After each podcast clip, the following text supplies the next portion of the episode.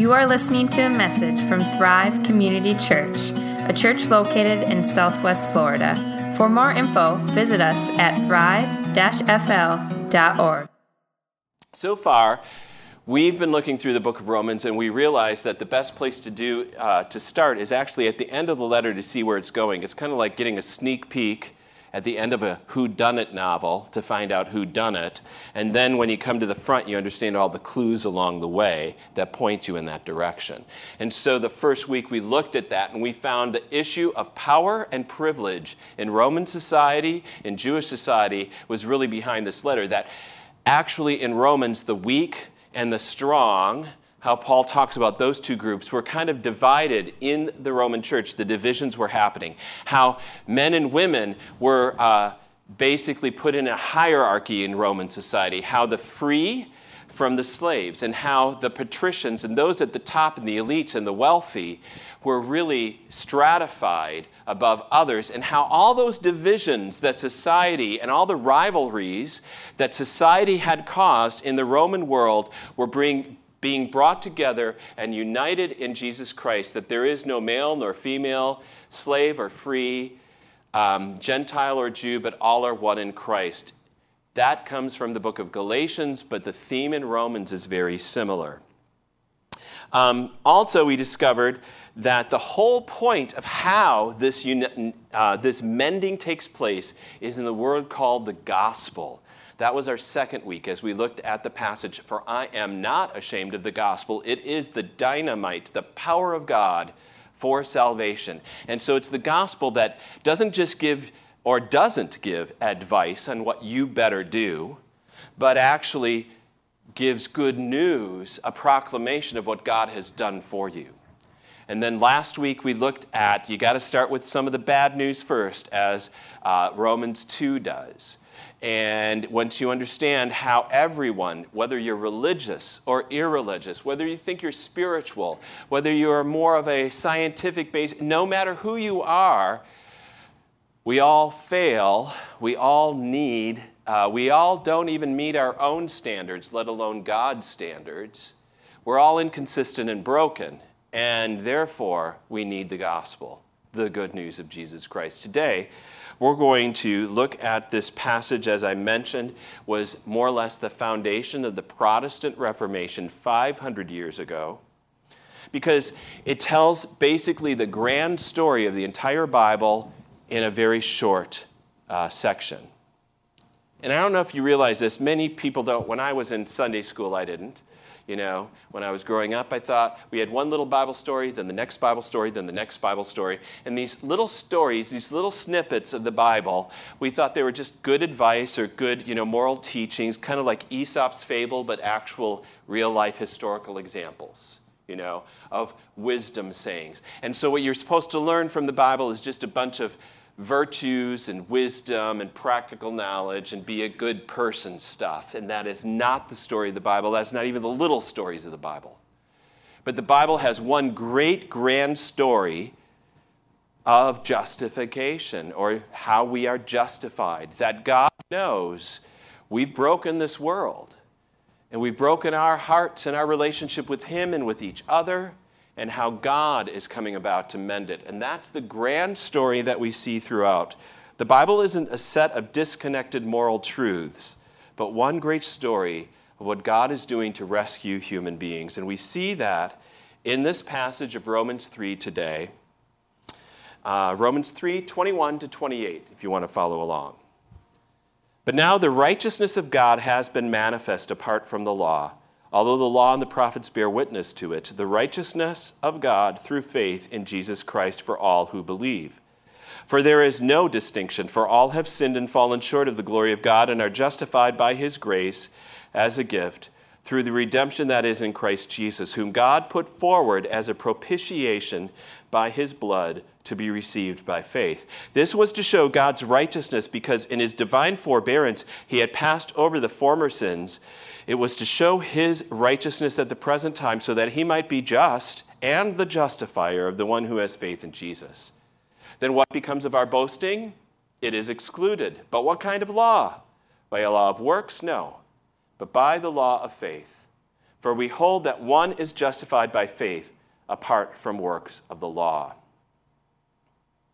So, Paul is not just claiming that the story that the Bible has, this great grand narrative that he kind of summed up in this passage. He's not saying that this is just the story of the Bible, he's saying this is the story of all reality.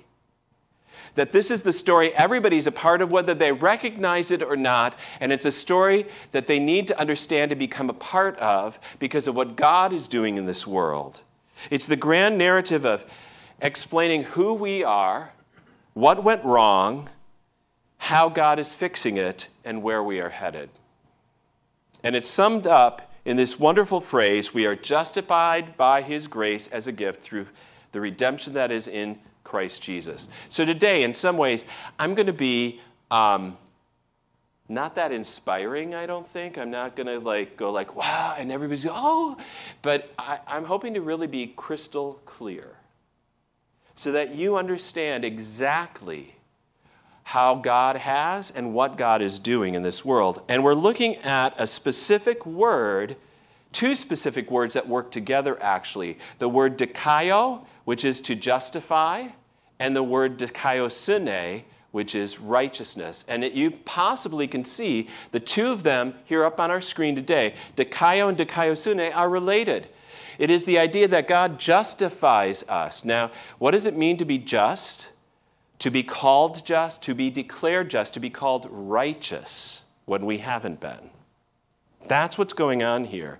And so we're going to be looking at this and how um, everybody's really looking for this. Everybody wants to be justified. Everybody's looking for righteousness, whether they recognize it or not, whether they use that word or not. And so we're going to look at what this righteousness is from this passage in these three points. Why do I actually need it? What is it, and how do we receive it? So, first of all, why do we need it? Okay? He says the righteousness of God comes through faith. And I don't know if you realize this, but this is a radical this passage is like a radical shift, a total monumental continental shift, an earth shattering, earth, you know, universe just shifted with Paul revealing that this is how it's working because prior to this, righteousness has been sought by human beings from the beginning in a whole different way. And now he says, but now the righteousness of God is here in a whole new way, a whole new way of looking at things. Now, that word righteousness, when and it have any of you here used that word righteous or righteousness this week? Probably not, right? If you have, it's probably in the context of he thinks he is so righteous, which means you're really saying it's kind of a haughty attitude of self righteousness which is the opposite of what it actually is. You know, but it's kind of a, uh, we almost look at thinking yourself righteous and right is a pride thing. You know, I'm, but what you don't realize is almost everybody's trying to be right.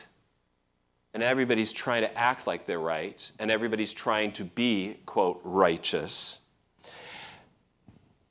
But I don't think they really know what they're looking for. Okay? I don't always put it together.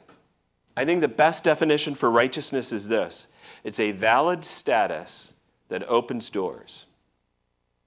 Okay?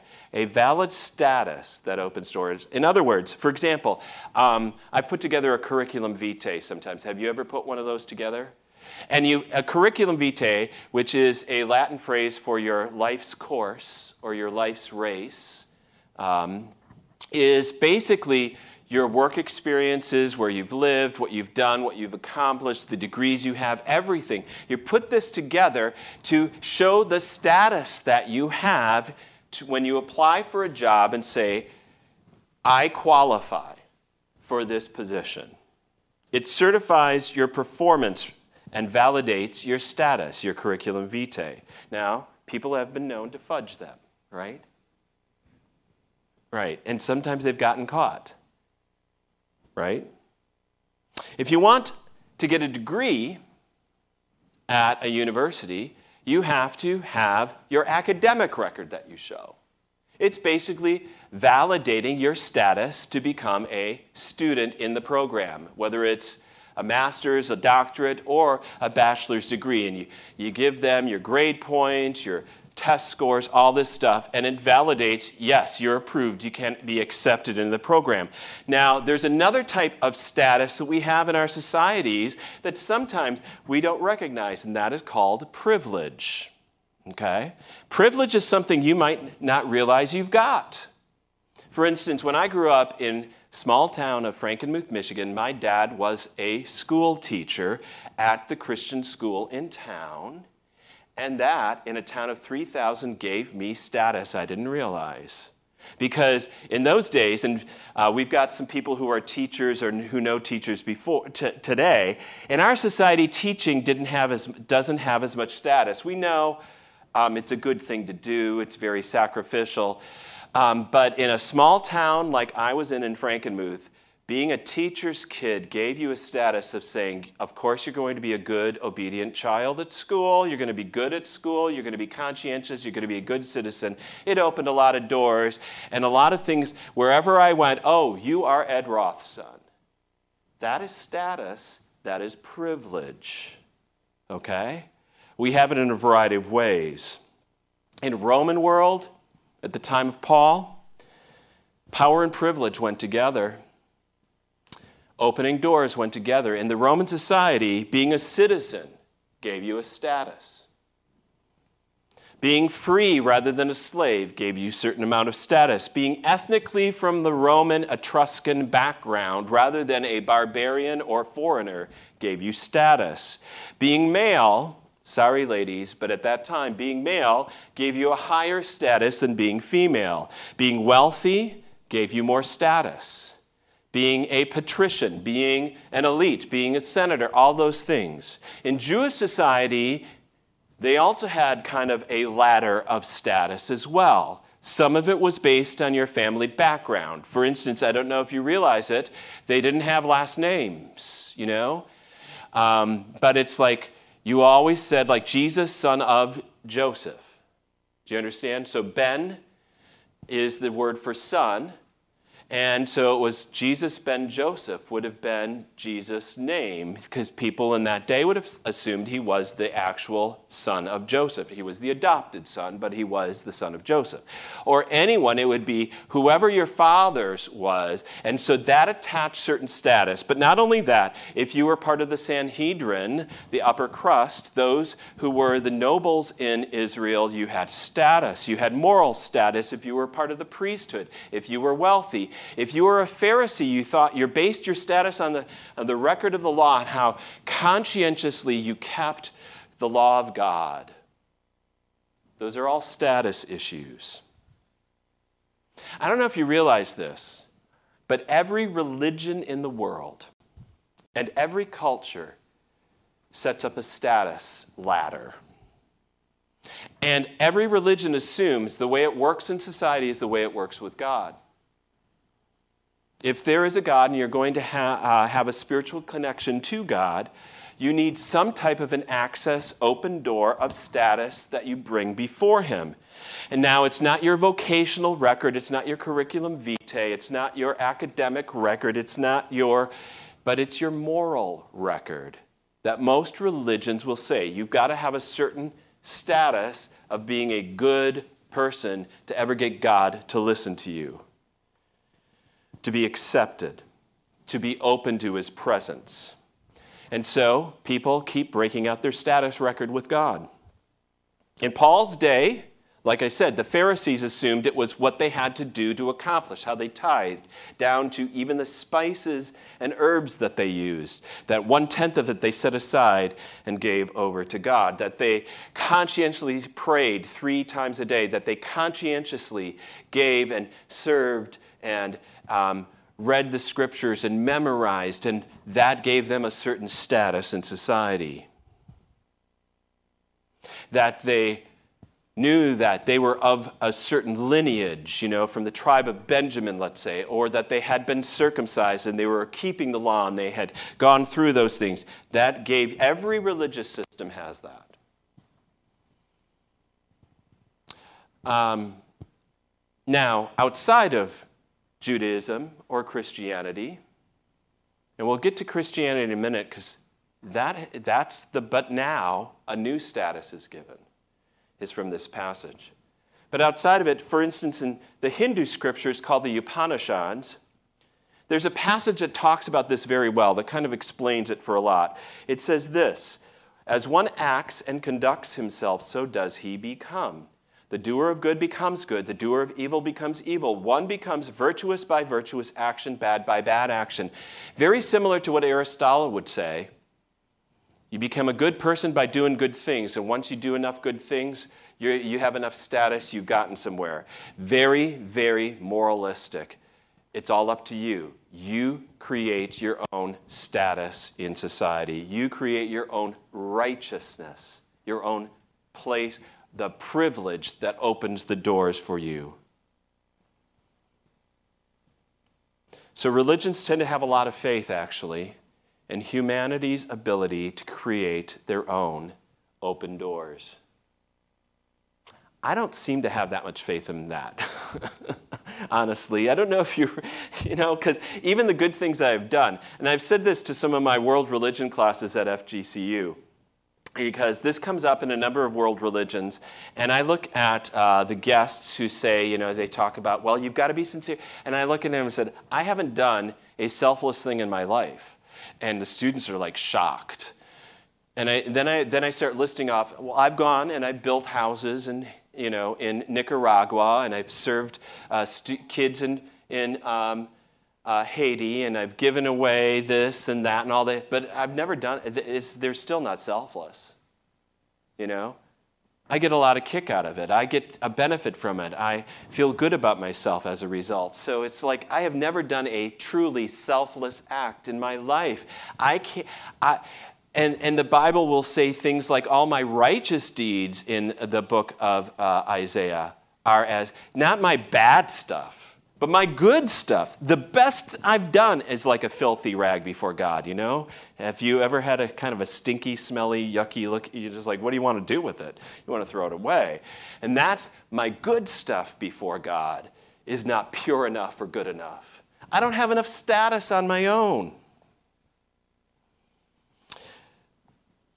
I don't have that kind of faith in my own human ability to create my own um, righteousness. But now, Paul says, for the first time in all of history, a totally different approach has happened, and God is the one who established it. Absolutely unheard of type of spirituality has been revealed.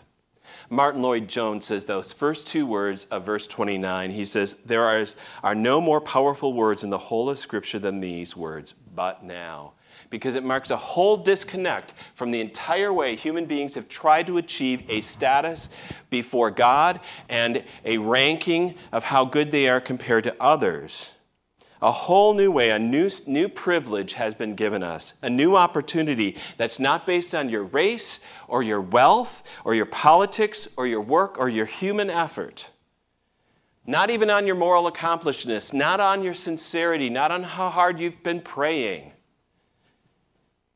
and it's not just any righteousness, it's not just any privilege that you might be getting, but it is a divine righteousness, a perfect record, a complete access to God's goodness based on the work and the person and the actions of Jesus Christ Himself.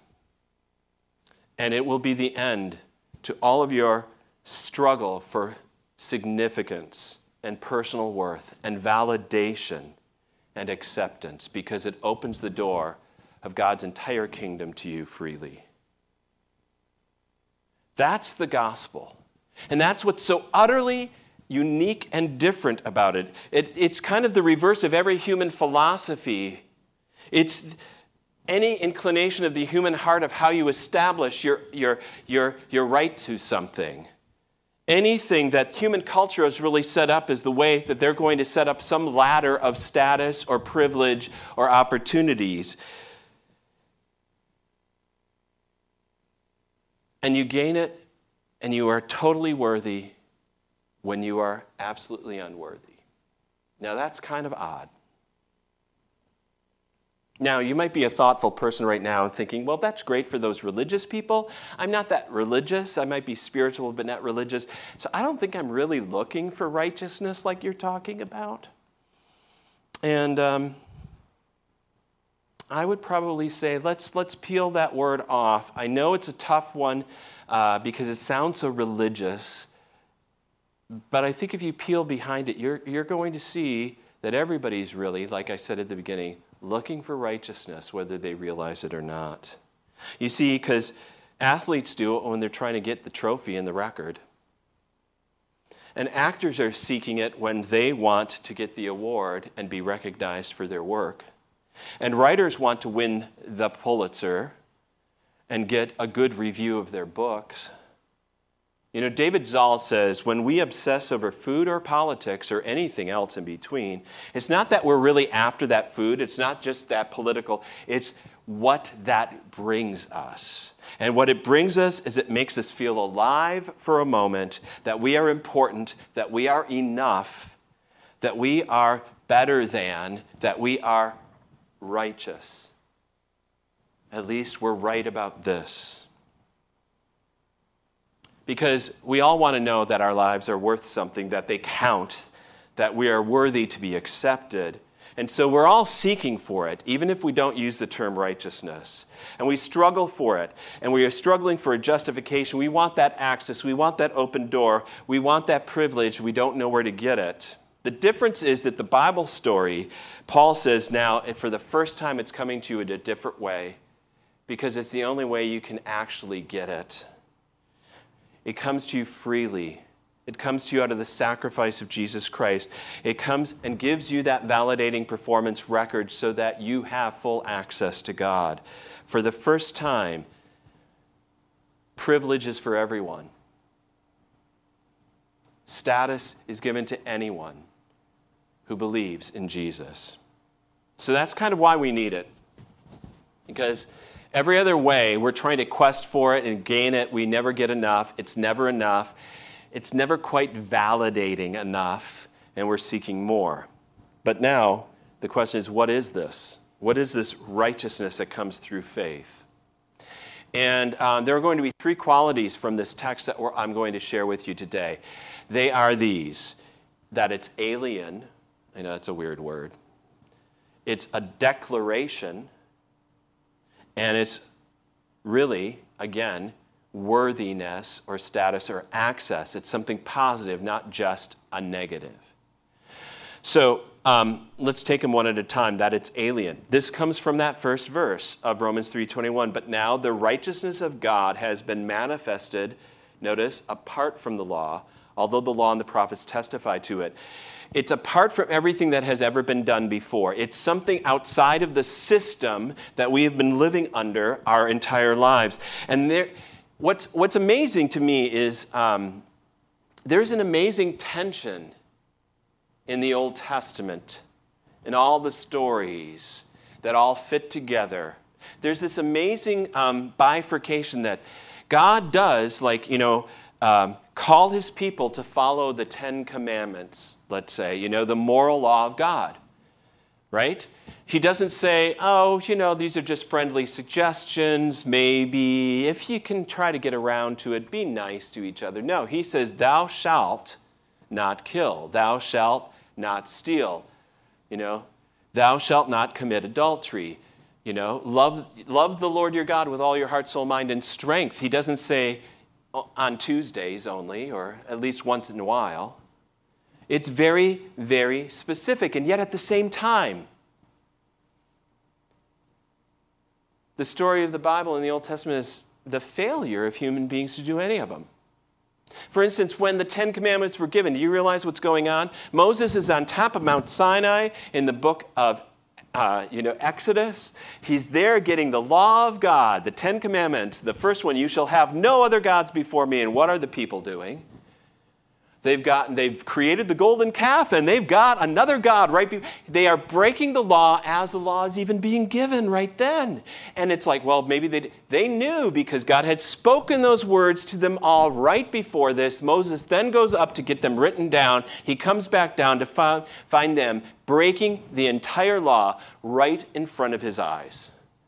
So there's this tension. And then God seems to know that that's going to be the tension because then God even sets up an entire system to deal with the failure of human beings. It's called uh, the Day of Atonement, which is coming up next week, I think uh, Monday or Tuesday. You can look, Yom Kippur. That Yom is day, and Kippur is to cover over atonement.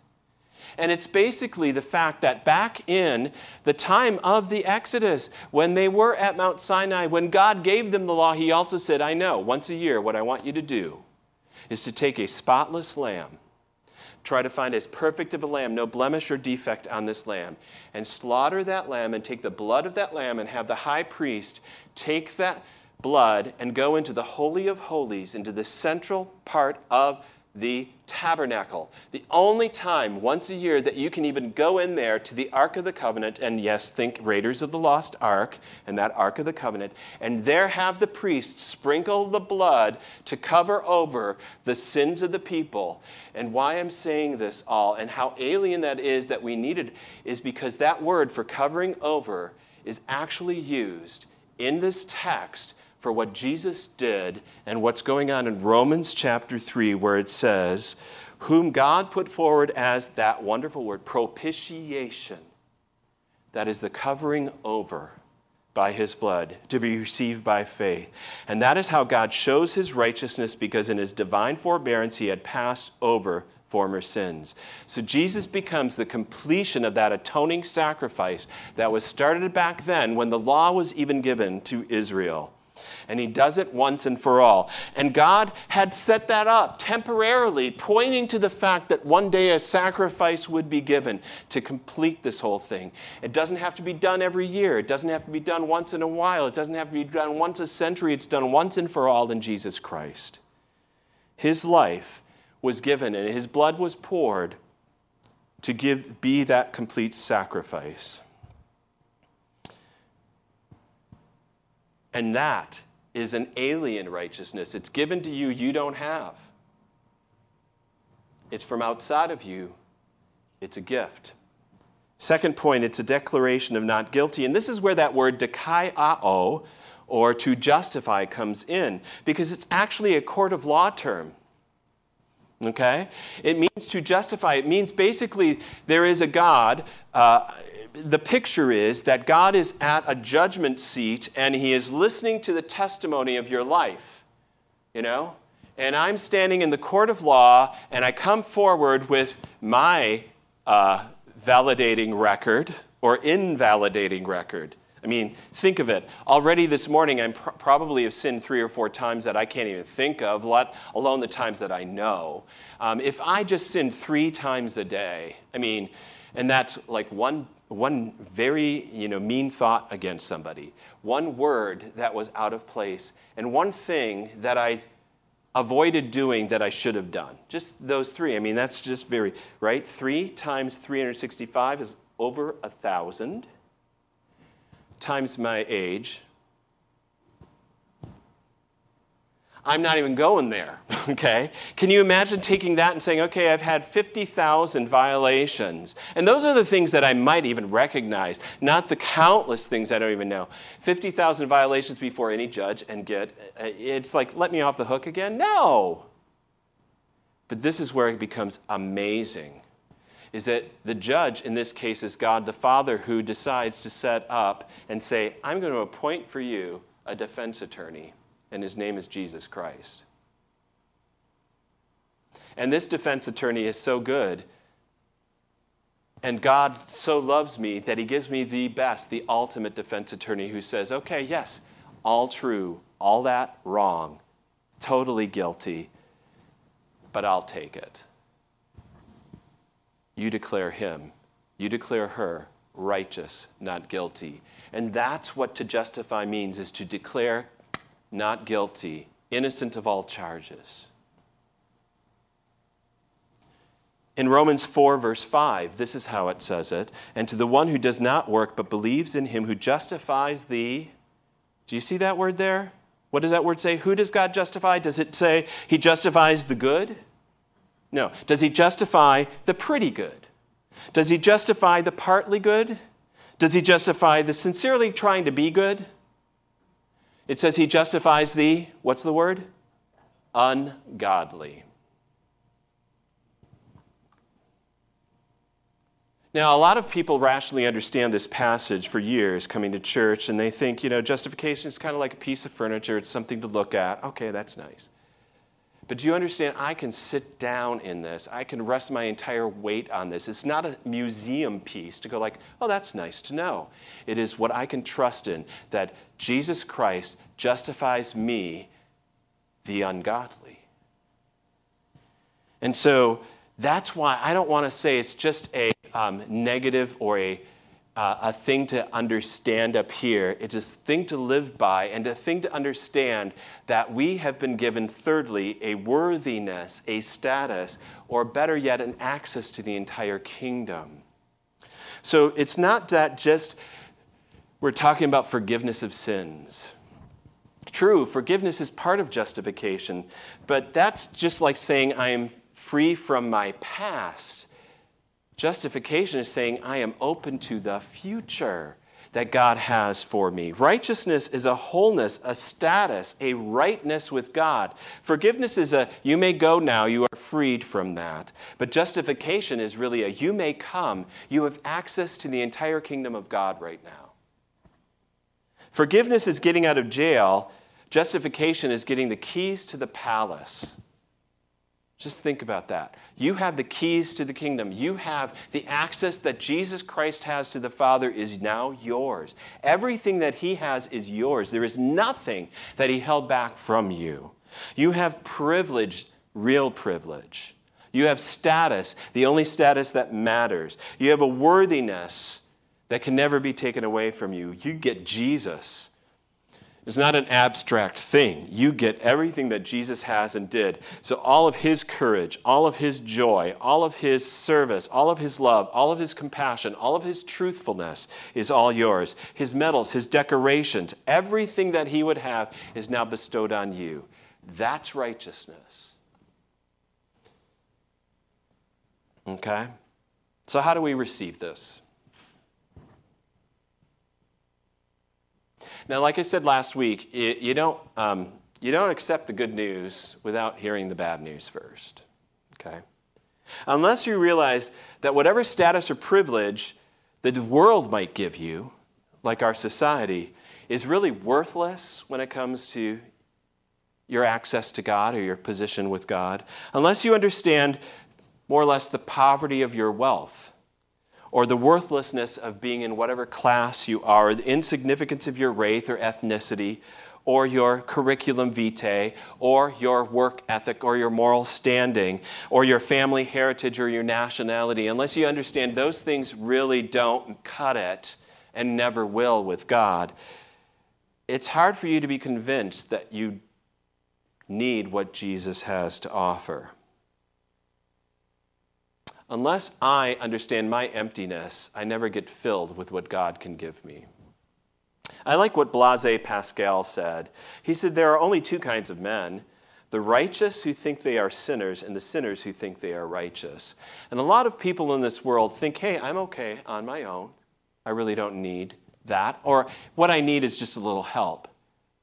But he says the real people are those who understand that they are truly sinners and they need the full righteousness of God. Do you realize Jesus had a lot of friends, but he only had friends that were sinners? He didn't have friends that were good people. You know? He picked the worst, if you want to say, which means he picked you and he picked me. And Ravi Zacharias also says this about faith. When we were talking about faith in this, he says faith in the West is sort of an extracurricular interest a mere abstract of life for the sake of inner peace. But faith seldom enters the conscience as a conviction. I think that's because people kind of look at church as extracurricular and Christianity as just a thing that you add in, that I'm pretty good already, and this will help me be better. It's the wrong understanding of righteousness, the wrong understanding of your status before God. It's not just you need a little forgiveness thrown in. And so people will cycle into church when they feel like they have a need for their children to be raised uh, with you know, a good Christian upbringing. And then they leave. And then they come back later when their life may fall apart and they need something more. And then once they get their act together again, they kind of say, Oh, I'm doing okay. And they're still understanding they're standing before God based on their own, like, how I'm doing, instead of the fact that God sees it differently. This is what amazes me. When I was like in India, for instance, people are flocking to Christianity in that nation. There's 1.4 billion people. Christianity is still a minority. But the people who are coming into Christianity in India, the people who readily accept it are the ones that have known they have no status in their society, that they are at the lowest of the low. They are among the untouchables in the lower caste system because it's like, we know we're considered morally impure and we have nothing and we agree. And so, but here we've got a God who favors us, who was one with us, who was born among the lowest caste in his society, who had all the privileges of eternity but did not use them for himself but gave them all up for us they are flocking to it. And what's amazing too, those who have a lot of status and privilege in society often have a hard time with Christianity. I don't know if you've noticed. Jesus even said in his day, he says, how difficult it is for the rich to enter the kingdom of heaven. Because they think, you know, I'm pretty good. I must be. I've been, quote, blessed. I've got status. So I don't want you to try to just look at your quote sins and go like, "Oh yeah, I may." I want to look at your boasting today. Because that's what Paul does in this text. To get over it and break through to understand the fullness of this, don't look at your sins. The, the Pharisees did a good job at that, and then they got a little forgiveness, and then they come back and forth. And that, but they were still trying to work on their own like identity and righteousness of being a good, sincere person who repented a lot. Now, what I want you to do is see that in this passage, how Paul talks about when you really get it, you understand where your boasting is. He says in Romans 3:27, "Then what becomes of our boasting? It is excluded. By what kind of law? By a law of works? No, but by the law of faith. For we hold that one is justified by faith apart from the works of the law." Justification by grace through faith in Jesus destroys all my sense of boasting. I can't have a chip on my shoulder about how great I am at anything. Everything I've got is a gift. Even when it's like I've worked hard for everything in my life. Do you realize the ability to work hard for anything in my life is also a gift from God? You know? When I start to understand the fact that everything I consider as great to give me status is actually a loss, for knowing Christ, that's when I'm starting, when I start to boast in Him alone rather than in my accomplishments, that's when I am understanding this privilege, this righteousness that I am given. Paul put it this way in the book of Philippians, and he could ha- he said, "I can claim I'm a Pharisee of Pharisees. I, you know, nationality, righteousness, all that stuff. I got it. I'm throwing it all out." He says, "Whatever gain I had, I count it loss for the sake of Christ. Indeed, I count everything as loss because of the surpassing worth of knowing Christ my Lord." He only boasts in Jesus and the cross of Jesus Christ and nothing else. He doesn't boast in himself. He, doesn't, he has nothing above anyone else. He takes all of his righteousness from Jesus, and all of his worth, worthiness and all of his acceptance before God comes from Jesus Christ himself. That's when you're starting to get it. That you've let go of all those things the world wants to offer you as a substitute. And you keep open hands before your God who wants to give freely his son Jesus to you. I guess today I'm going to ask the question are your hands really open to Him? Are you holding on to something else? Do you see everything in life as a gift, or are you still claiming certain rights and privileges because of all that you've done, or your background, or anything else? And I want to pray for us, especially as we struggle in, in our country with this whole idea of power and privilege and how we're using it today, right now, against each other. And I'm going to pray that we, as Christians, as followers of Jesus, whatever position and power and privilege we may have in life, don't use it for us. We don't need it for ourselves anymore. But we can use it for the sake of others, to serve others, to care for others, to call out for others, to let them know the free gift of Jesus that now a righteousness with God is offered completely differently. And that changes everything. Will you please pray with me? Lord God, we thank you for this day that we've all been looking for righteousness, all looking for that status, all that privilege, that open door, that validation. And because Jesus, you are worthy, because you, Lord Jesus, were the one that lived the perfectly righteous life in our place, because you became sin for us, that you took on our sin, that you took the guilty plea to make us righteous. That you are the complete substitute, that you are that atoning sacrifice we can receive with empty hands and not even look at how greatly we're receiving it, but how great you are. We want to boast only in you today, Lord Jesus, in your goodness and grace.